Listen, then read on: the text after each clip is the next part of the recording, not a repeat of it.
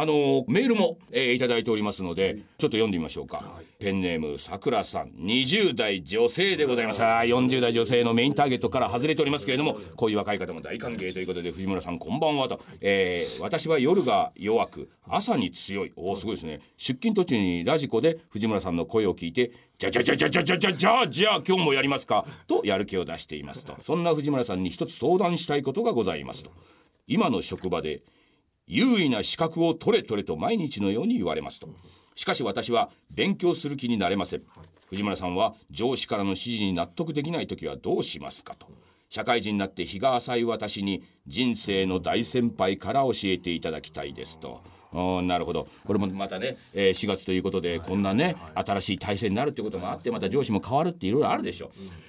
まずはね資格を取れ取れと毎日のように言います、まあ、これはしょうがないですよね、まあその仕事によるんだと思いますけれども、まあ、資格があった方が有利ということは、まあマイナスには決してならないというだけの話だと思います。マイナスにはならないからやっとけやっとけ。じゃあこれ絶対やんなきゃいけないかというとプラスになる方法っていうのは他にもいくらでもあるんで別に資格がどうしてもなければできないっていうわけではないとは思うんです。しかし私は勉強する気になりませんというのは彼女はその資格を取ったところでこの仕事に生かされるだろうかという多分疑念があると思うんですよ。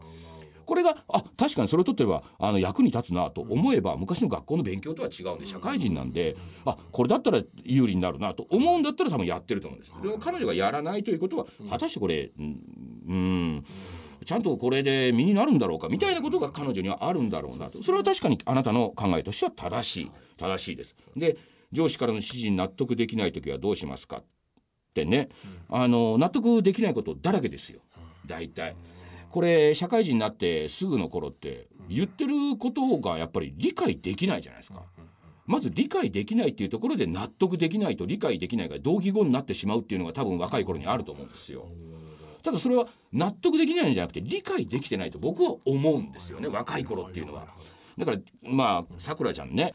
悪いけどね20代の頃はねやるしかないです。これやったものでしかその納得という言葉まで多分たどり着けないと思いますね。理解できないっていうのは誰でもできる話なんで納得できるかどうかっていうのは実は理解できた上で納得できないに行くんでまずは理解ができるかどうかっていうその理解っていうのはこれはね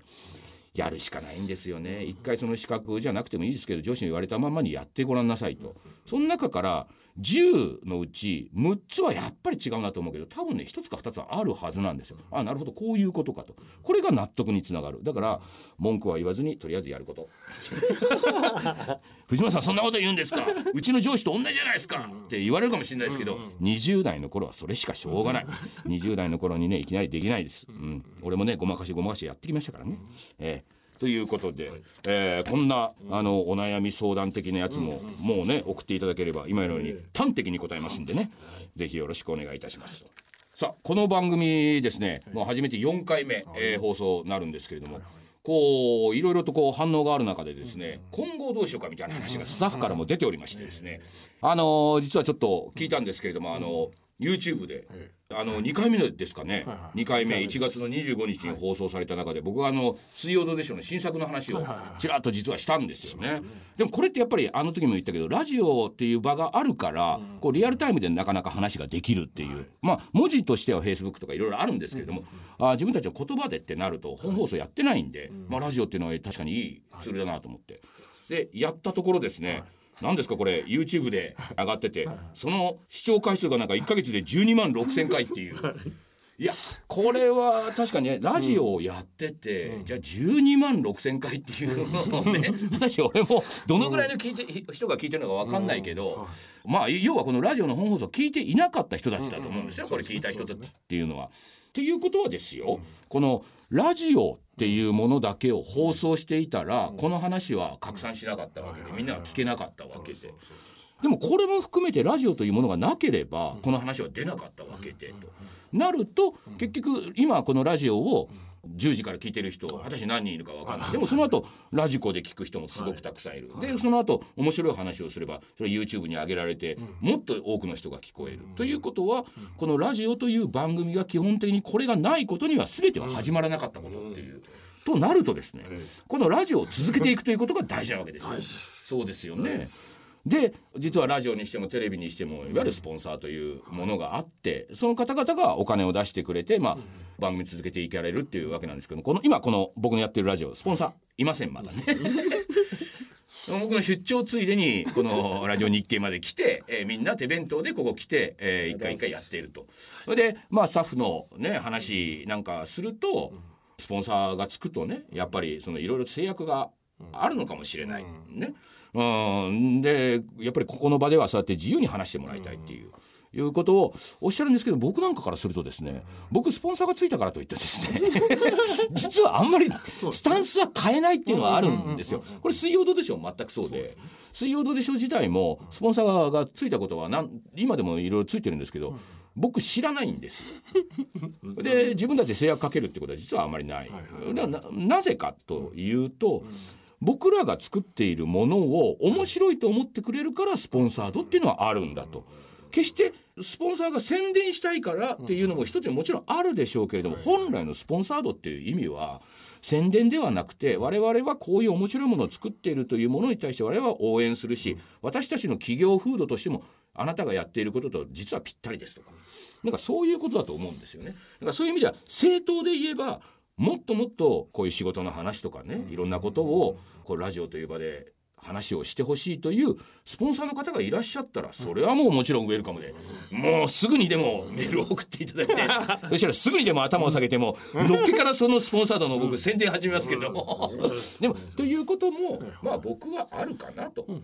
それからあともう一つはあれですよねあの本当にこれメールたくさん頂いてるんですけどね。月に1回じゃなくてぜひ週1にとかね。でなんならもうね嬉野さん毎回呼んでくださいとかね。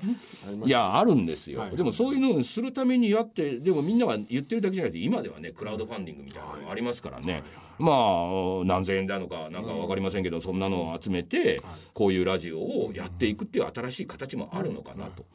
でその場合に例えばそのラジオの放送はその方々ののでやりつつでもそれをやったからいろんな YouTube とかでね、こうやってどんどん上げられていくっていうことがあるわけですからそののっけのラジオ番組を私たちは、あの応援したいんだっていう気持ちがある人であれば。クラウドファンディング的なものも考えてみたいなということで今回ですねあの実はこの番組ね本当お試しでやってみましょうみたいなことでスタートだったんで何回って実はあんまり決めてなくてあのいつ終わってもいいぐらいでもそうではなかったのでそのためにもこれを続けていくためにまあどんなねやり方がいいのかみたいなこともメールをねいただければと。これ聞いてる人ねあの意外とバリバリのサラリーマンの方も多いですからね。あ実は俺こんなこと知ってるとかね。それからもう直接的にですねお店なんかだったらいやぜひうちスポンサーしますよというね直接的な方も募集しておりますのでぜひ、えー、メールをくださいと。さあ今夜のひげ千夜一夜、えー、そろそろお別れの時間でございます。ということで、えー、毎度もう恒例となってしまいましたこの絵本、はい、えー、眠り妖精ウィックルのプレゼント、はい、当選者、はい、えー、今回もございます、はい、あーたん、えー、20代女性です。おおいいですね。藤庵こんにちはと。実はこの子ね僕がやってる寄り合いっていうところであの来たあのお母さんの娘さんです。会ったことがあります。今回のウィックルは嬉しいの読み聞かせで藤庵のいつもの読み聞かせとは違った感じで新たな発見がありましたと。うんそうでしょうそうでしょう。藤庵のウィックルは聞いていてワクワク。次はどうなるの？気象転結がはっきり迫ってくる感じですと。おおなるほど。嬉しいのウィックルは映像を目の前で見るのではなく耳から聞くお話のようで目をつぶって寝る前にお布団の中で聞く感じがしましたなんつって うまいことを言う。両者を立ててますね。あーたんいいよ、えー、で実は4月から幼稚園教諭になる私にとってとても興味深かったです。あ幼稚園の先生になるんですね、年長児5歳児のクラス配属になる予定なのでウィックルをぜひ子供に読んであげたいので絵本ください。あげちゃいます。ということで、えー、アータン神奈川県20代、えー、そしてですね、えー、40代後半のおっさん岩手県男性。シリウスさん10代の宮城県の高校生。男子。いいよ。それから大阪府50代女性。チーボーさんえー、そして北海道です。北海道の50代の男性シシラさん。以上5名の方、えー、プレゼントお送りいたします。さあということでこれ今回もこの絵本のプレゼントございますということで5名様、えー、また R2 さんの方から提供いただきましたので皆さんどしどしご応募くださいと。